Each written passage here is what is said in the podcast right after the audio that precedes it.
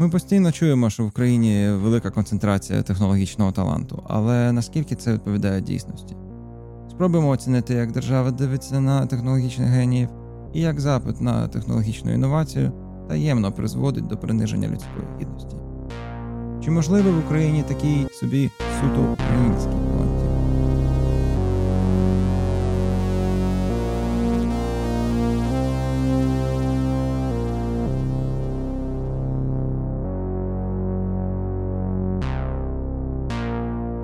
Ілюша, а розкажи, хто такі ці палантір взагалі? Чим вони там займаються? Ну, а якщо коротко, то це такі собі супербухгалтери.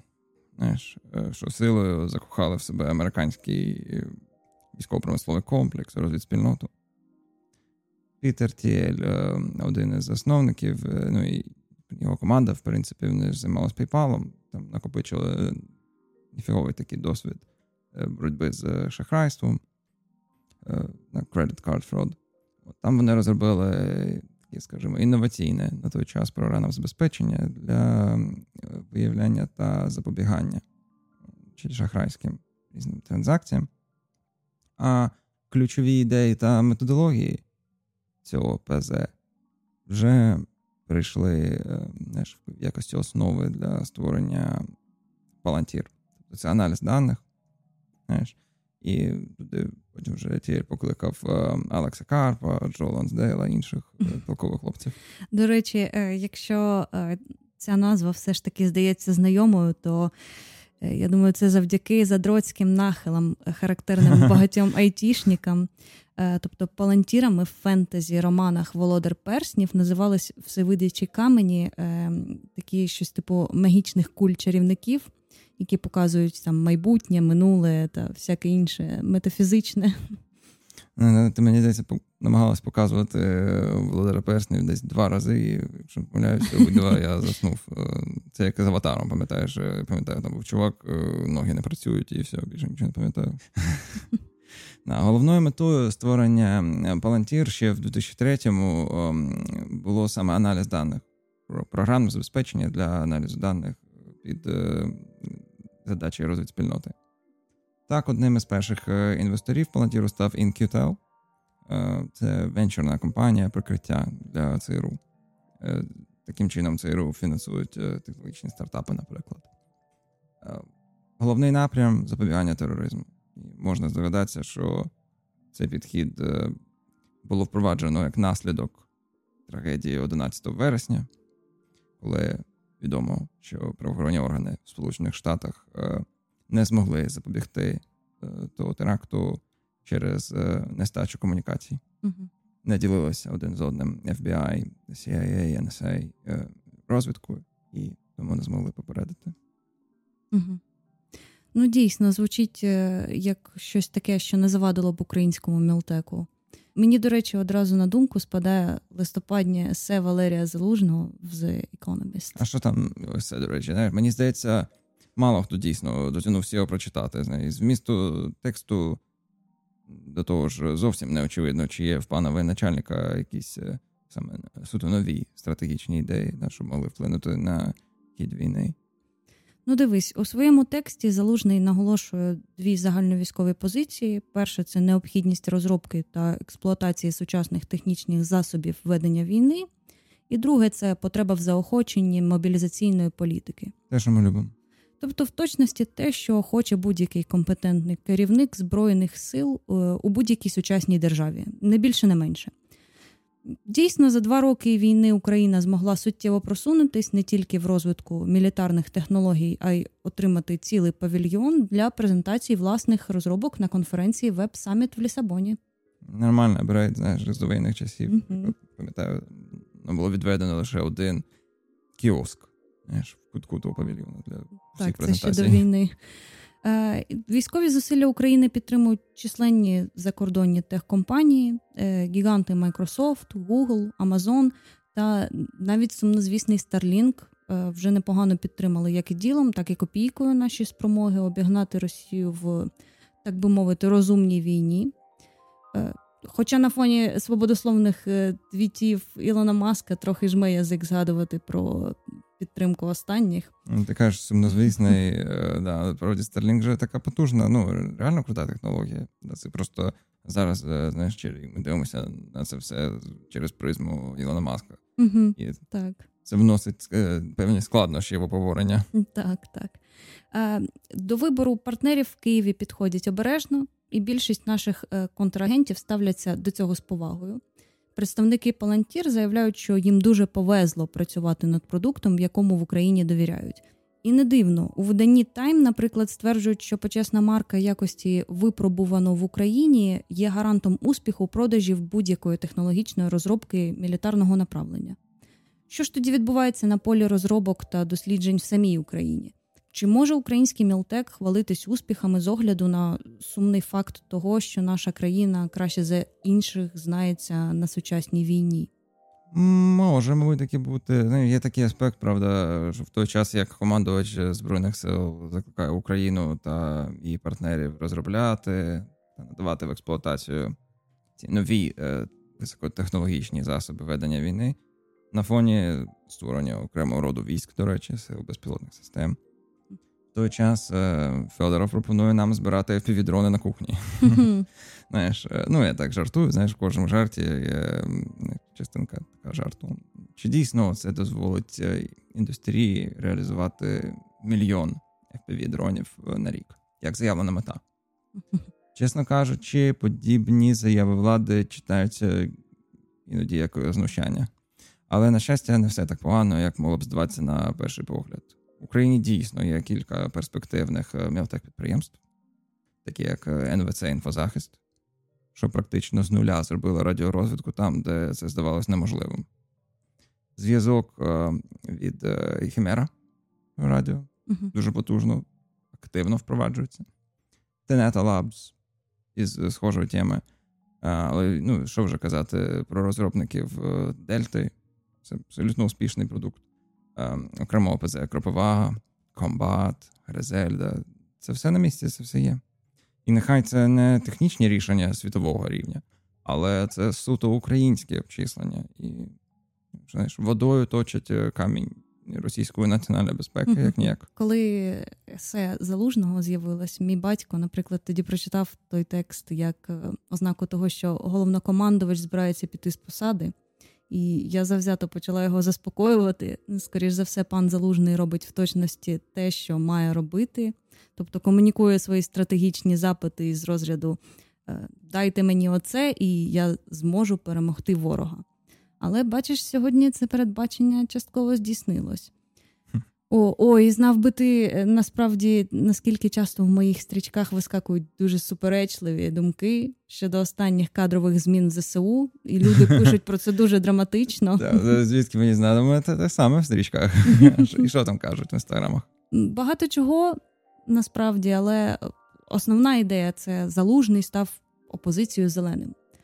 А, Ну і також чогось знаєш, приплітають бажання президента зберегти свої рейтинги. Хоча як мені здається, вся ця ситуація тільки негативно на них вплинула. Ну, але це таке. Якісь такі прогалини. Логіка така: Зеленський знімає залужного ем, через рейтинги.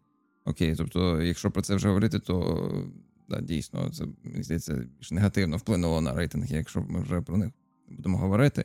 Тому якісь такі в аналізі ну, несостиковочки, м'яко кажучи. Але ж важливо пам'ятати, розуміти, що реальний конфлікт між верховним головнокомандувачем та головокомандувачем збройних сил насправді ніколи не був можливий. Це ну, просто не передбачено демократичним процесом. Звичайно, Україна сьогодні не має опозиції і в якомусь сенсі не може мати опозиції.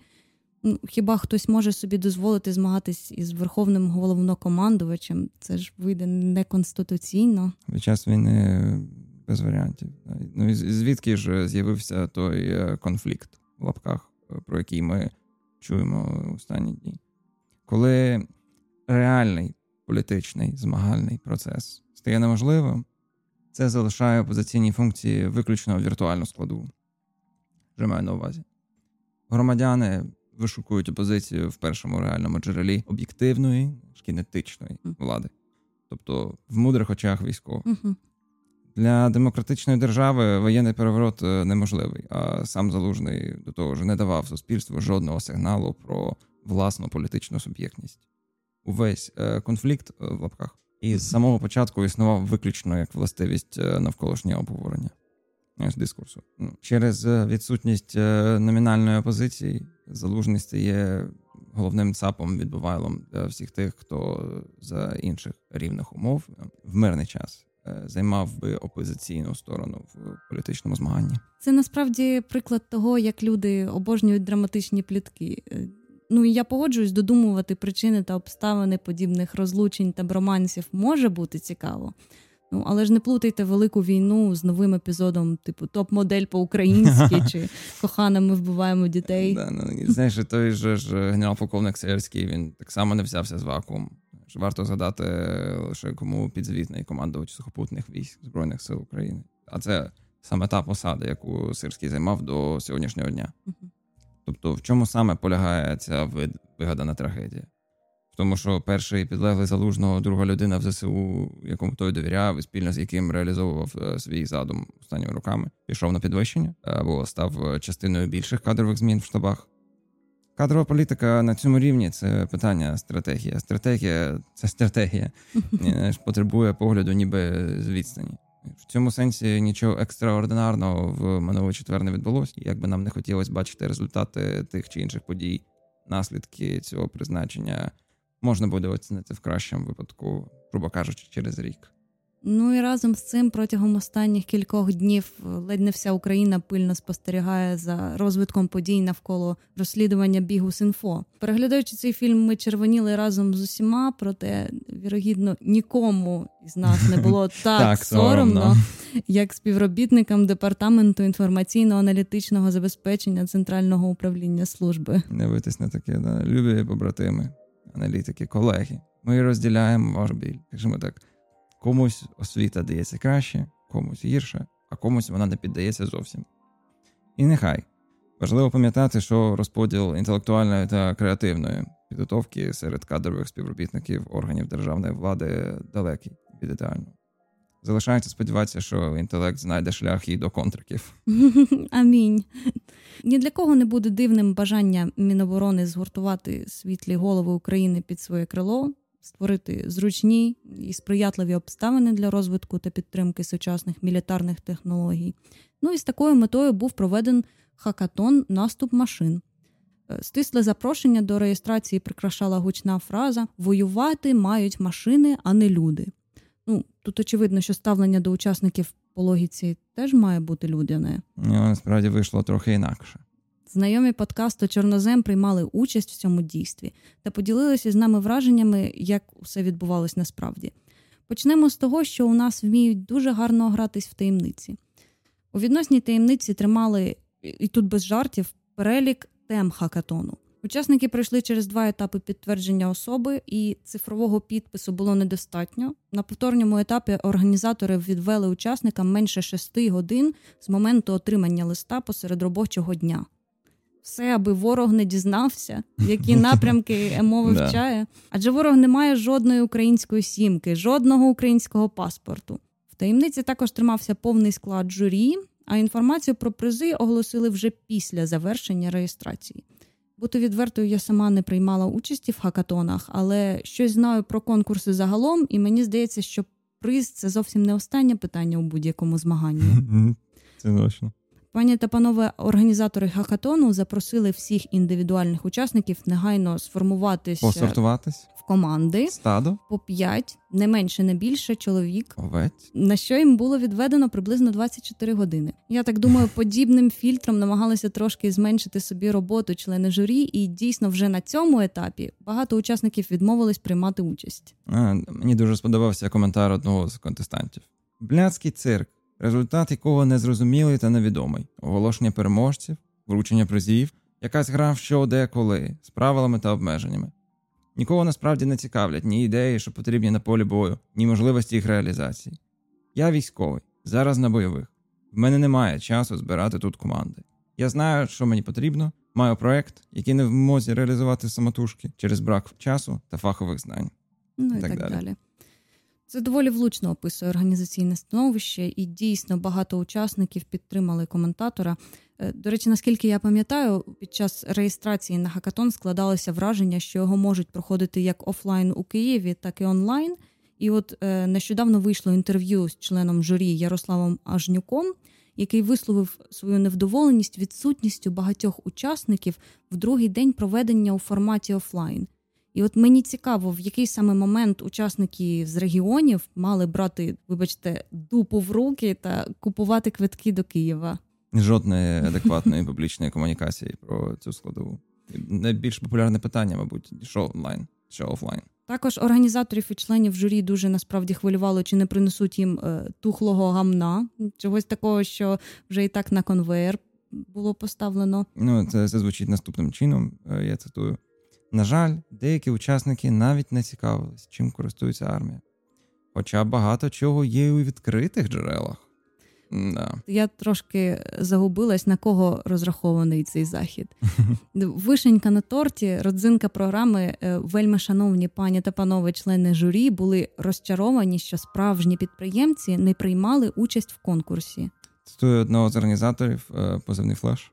Майже не було представників середнього та великого бізнесу або їм не потрібна допомога держави, або вони не хочуть зв'язуватися з державним замовленням.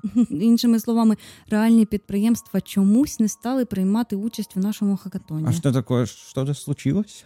Ярослав Ажнюк в своєму інтерв'ю подейкує, що командам не вистачало продукт-менеджерів, вони не мали чіткого бізнес-плану. Щось мені здається, е, що самовіддані українці, цивільні студенти, що мають мрію врятувати Україну, Тобто ті, кого відфільтрували для участі в заході, ніколи не будуть в очах держави повноцінними людьми, яким держава має бути вдячна за самовіддану ініціативу. Ну може це звучить драматично, але це відповідає дійсності. Ось вам і ставлення. Ви безтолкові студенти, які навіть таємниці з відкритих джерел прочитати не здатні. Та ви маєте бути вдячні організаторам за саме можливість з нами поговорити, покроково, систематично вас пронизити.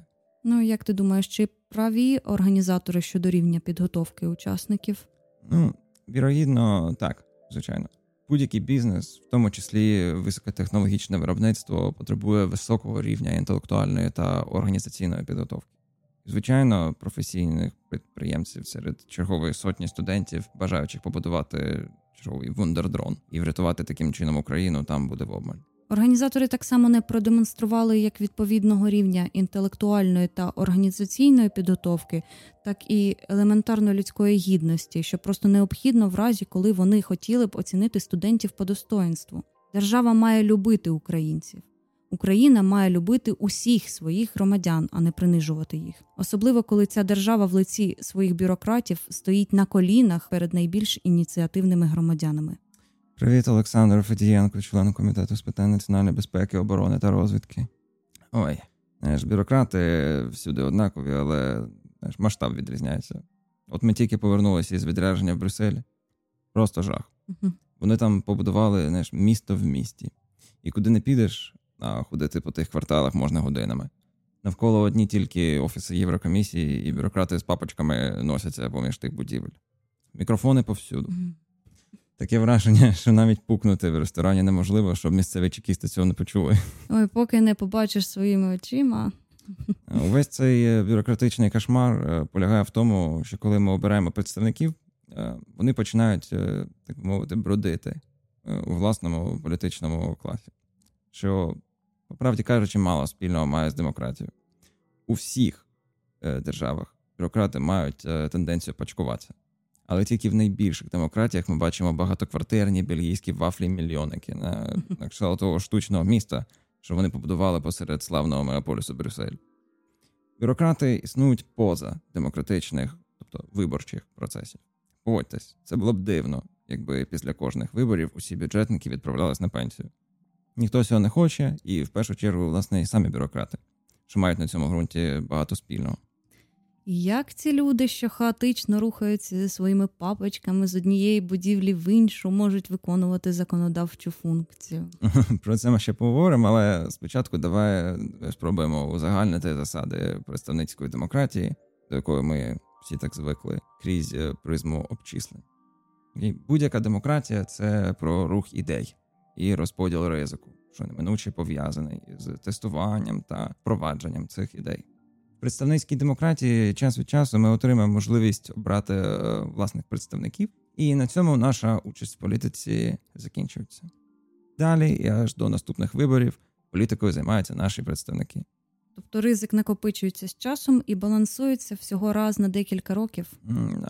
Є напрацювання в цьому напрямку, наприклад, ліквідна демократія. Це сучасна концепція управління, яка поєднує елементи прямої та представницької демократії, дозволяючи ідеям та рішенням вільно переміщатися між виборцями та їхніми представниками в обидві сторони.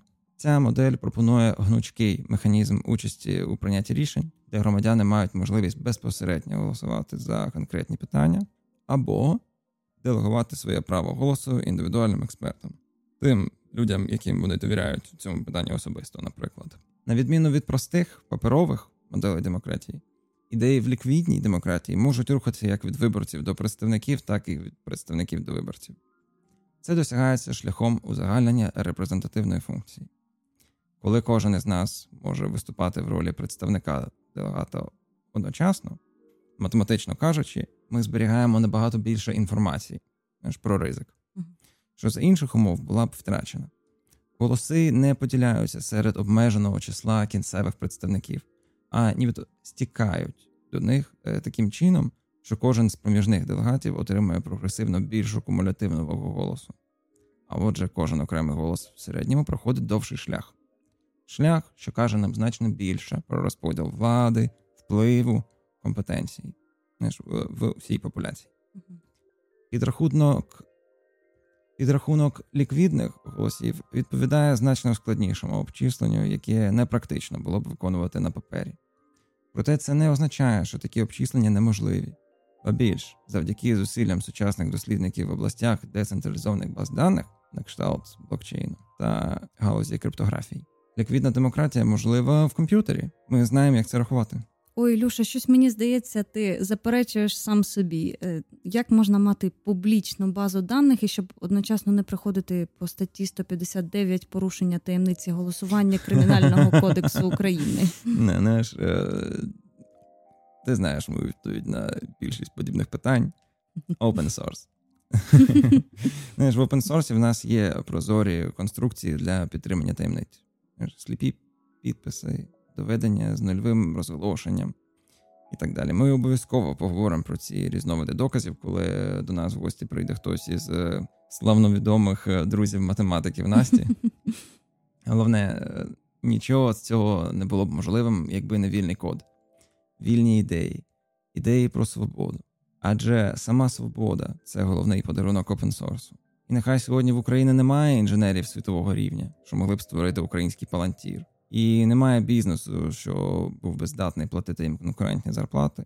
Українського мелтеку завжди буде шлях опенсорсу. Угу. Е, Ну, щось ти знову собі сам заперечуєш. Мілтек це про війну, це ж про таємниці. Тож якого дідька ти заливаєш тут про опенсорс? Ой, Анастасія, як би тобі сказати? Опенсорс, всупереч поширеній думці, не потребує, щоб в тебе на лобі було написано лох щоб всі твої вороги були впевнені, що можуть на тобі поїздити. Відкритий програмний код це щире зобов'язання до власності, безпеки, що тільки посилює суб'єктів промисловості та дозволяє уникнути винайдення велосипедів. Mm. Наприклад, у Франції е, податковий кодекс е, кодифікований в відкритих джерелах від вигляді відкритого коду. Неспроста. Mm. Сам по собі код нічого не вартий. Це все потребує фантазії, навичок, впровадження. Ти маєш знаходитися в правильному місці в правильний час. Це дуже важливо насправді. Угу. До того ж, не увесь код має бути відкритим. Не вся документація має бути доступна онлайн, але сама методологія опенсорсу, як частина філософії виробничого процесу, наприклад, це єдиний підхід до розробки сучасного ПЗ, що реально дозволяє швидко нарощувати експертизу і розподіляти ризики, пов'язані із розробкою. Технологічні гіганти Google, Facebook, та що тут казати, навіть Microsoft не процвітають на підґрунті відкритого програмного забезпечення, як і вся навколишня промисловість. Якщо зараз е, усі серці Гугла зілють в інтернет, конкуренти тупо не зможуть ними скористатись. Ми не говоримо тут про рецепт крабсбургера.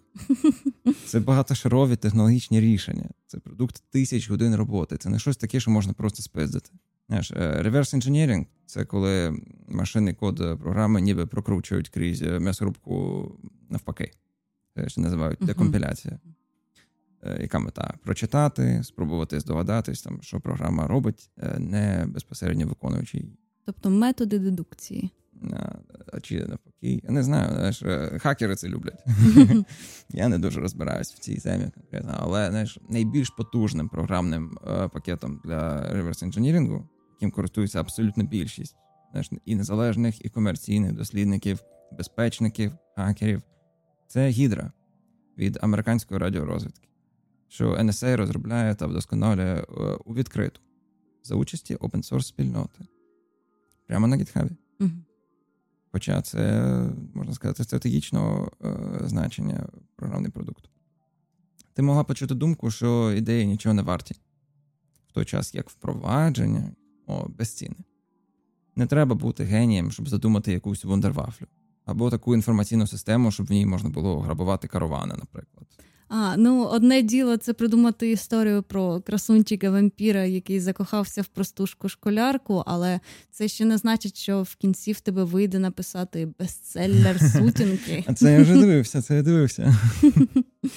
Знаєш, е, таємниця е, це ж ну, не прикол, який має призводити враження на непосвячених. Це комплекс заходів, спрямованих на досягнення якоїсь мети. Мета виправдовує таємницю, а не навпаки. Коли конспірація підтримується заради конспірації, це називається театром безпеки. Виробничий процес перетворюється в карго-культ. І знаєш, всі ці понти, як правило, коричневою плямою виступають на портках інформаційного простору. Ой, це не тільки коричнева пляма, це жесть. Жесть із реальними наслідками. Наприклад, влітку минулого року ми дізналися, які дірки ховалися в комплексі радіозв'язку Тетра. Це такий європейський е, таємний стандарт, що був розроблений за участі американців ще наприкінці 90-х. Е, але те, що ми про це дізнались тільки зараз, не означає, що цими дірками не користувалось протягом минулих років. Я нагадаю слухачам, які може не сильно в курсі, е, що Тетра зв'язує стратегічну інфраструктуру, правоохоронні органи та навіть військових зокрема в Україні, як в багатьох наших союзників. Та що там казати, виробники тетри були сертифіковані в понад 100 країнах, навіть в тій же Рашці. Виробники тетри у всіх цих країнах мали доступ до здебільшого повної специфікації. Знов таки, з там є декілька нюансів, але складно зробити радіо з таємними алгоритмами, якщо ти не маєш доступу до цих алгоритмів. Так, ну і голландці з Midnight Blue, до речі, дякуємо їм, які змогли виявити ці вразливості, не були першими напевно, кому вдалося скомпрометувати комунікації Тетра. Ну, принаймні, в документах Сноудена журналісти вже ретроактивно знайшли згадування про негласне зняття американцями і британцями інформації з Тетри ще аж в 2004 році. Чи в 2006-му, да, угу. так. Сучасні дні. Дослідники з Midnight Blue крякають одну з рацій Моторола і знаходять там в реалізації алгоритмів Тетра дірки, в тому числі принаймні один бекдор, який розробники стандарту без усякого сумніву залишили там навмисне. Я впевнений, що китайці, росіяни та багато хто ще не, давно знали про можливість власноруч знімати інформацію з тетри. Я впевнена, в когось виникає питання: ну і як же це стосується опенсорсу? А так, от, скоріш за все, якби код стандарту був відкритим, дірки та сліпі зони безпечники помітили б набагато раніше і це допомогло б уникнути хто зна скількох витоків таємної інформації. От в чому сенс таких таємниць? Мені також одразу е, згадуються рядки з описів деяких успішних мілтек представників в Україні, які кажуть, через безпекові заходи компанія не може відкрито розголошувати свої вакансії, або наразі кількість людей в проєкті не розкривається задля безпеки. Звідки ростуть е, ноги цього вже думаєш? Ну, угу. Можливо, це каже про невпевненість в собі власній науково-технічній, виробничій інтелектуальній базі, чи то симптом каргокульту, призвести враження, наблизитись до кадрових олігофренів, імітувати принципи їх службового існування, бажання стати своїм серед чужих. Чорнозем закликає українських підприємців не дозволяти себе принижувати. Найкращі продукти завжди розроблялися маленькими командами талановитих, мотивованих професіоналів. Робота в такому середовищі це не привід комплексувати, це те, чим варто пишатись. Ви справжні герої, а ті люди, що потребують від вас відповідати вигаданим рамкам гідності, не заслуговують вашої уваги. Ті люди борються із власним комплексом неповноцінності від того і намагаються ствердитись за ваш рахунок. От це ті самі люди, що за тих самих обставин охоче сертифікували б тетру, наприклад. Ну чи тупо ігнорували б, е, наприклад, через незручність безпекові оновлення операційної системи на своєму телефоні. Іншими словами, в темряві вони б не змогли відрізнити таємницю від власного пенісу. А коли б таємниця якимось чином потрапила до їх рук, уж точно не знали б, що з нею робити. Головна таємниця, яку вони захищають, це знання про те, що в дійсності їм мало чого запропонувати вашому бізнесу.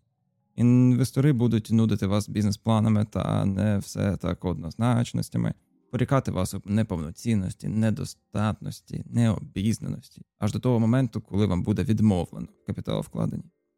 Тоді ви зрозумієте, що і ви то ніколи не сприймали цих людей за рівних, обираючи толерувати їх забаганки, заради чи то наївної, чи то відчайдушної, як часто буває, мрії про примарну гривню. Ось ось піднімемо грошей і бізнес піде. А можливо, справа не в грошах.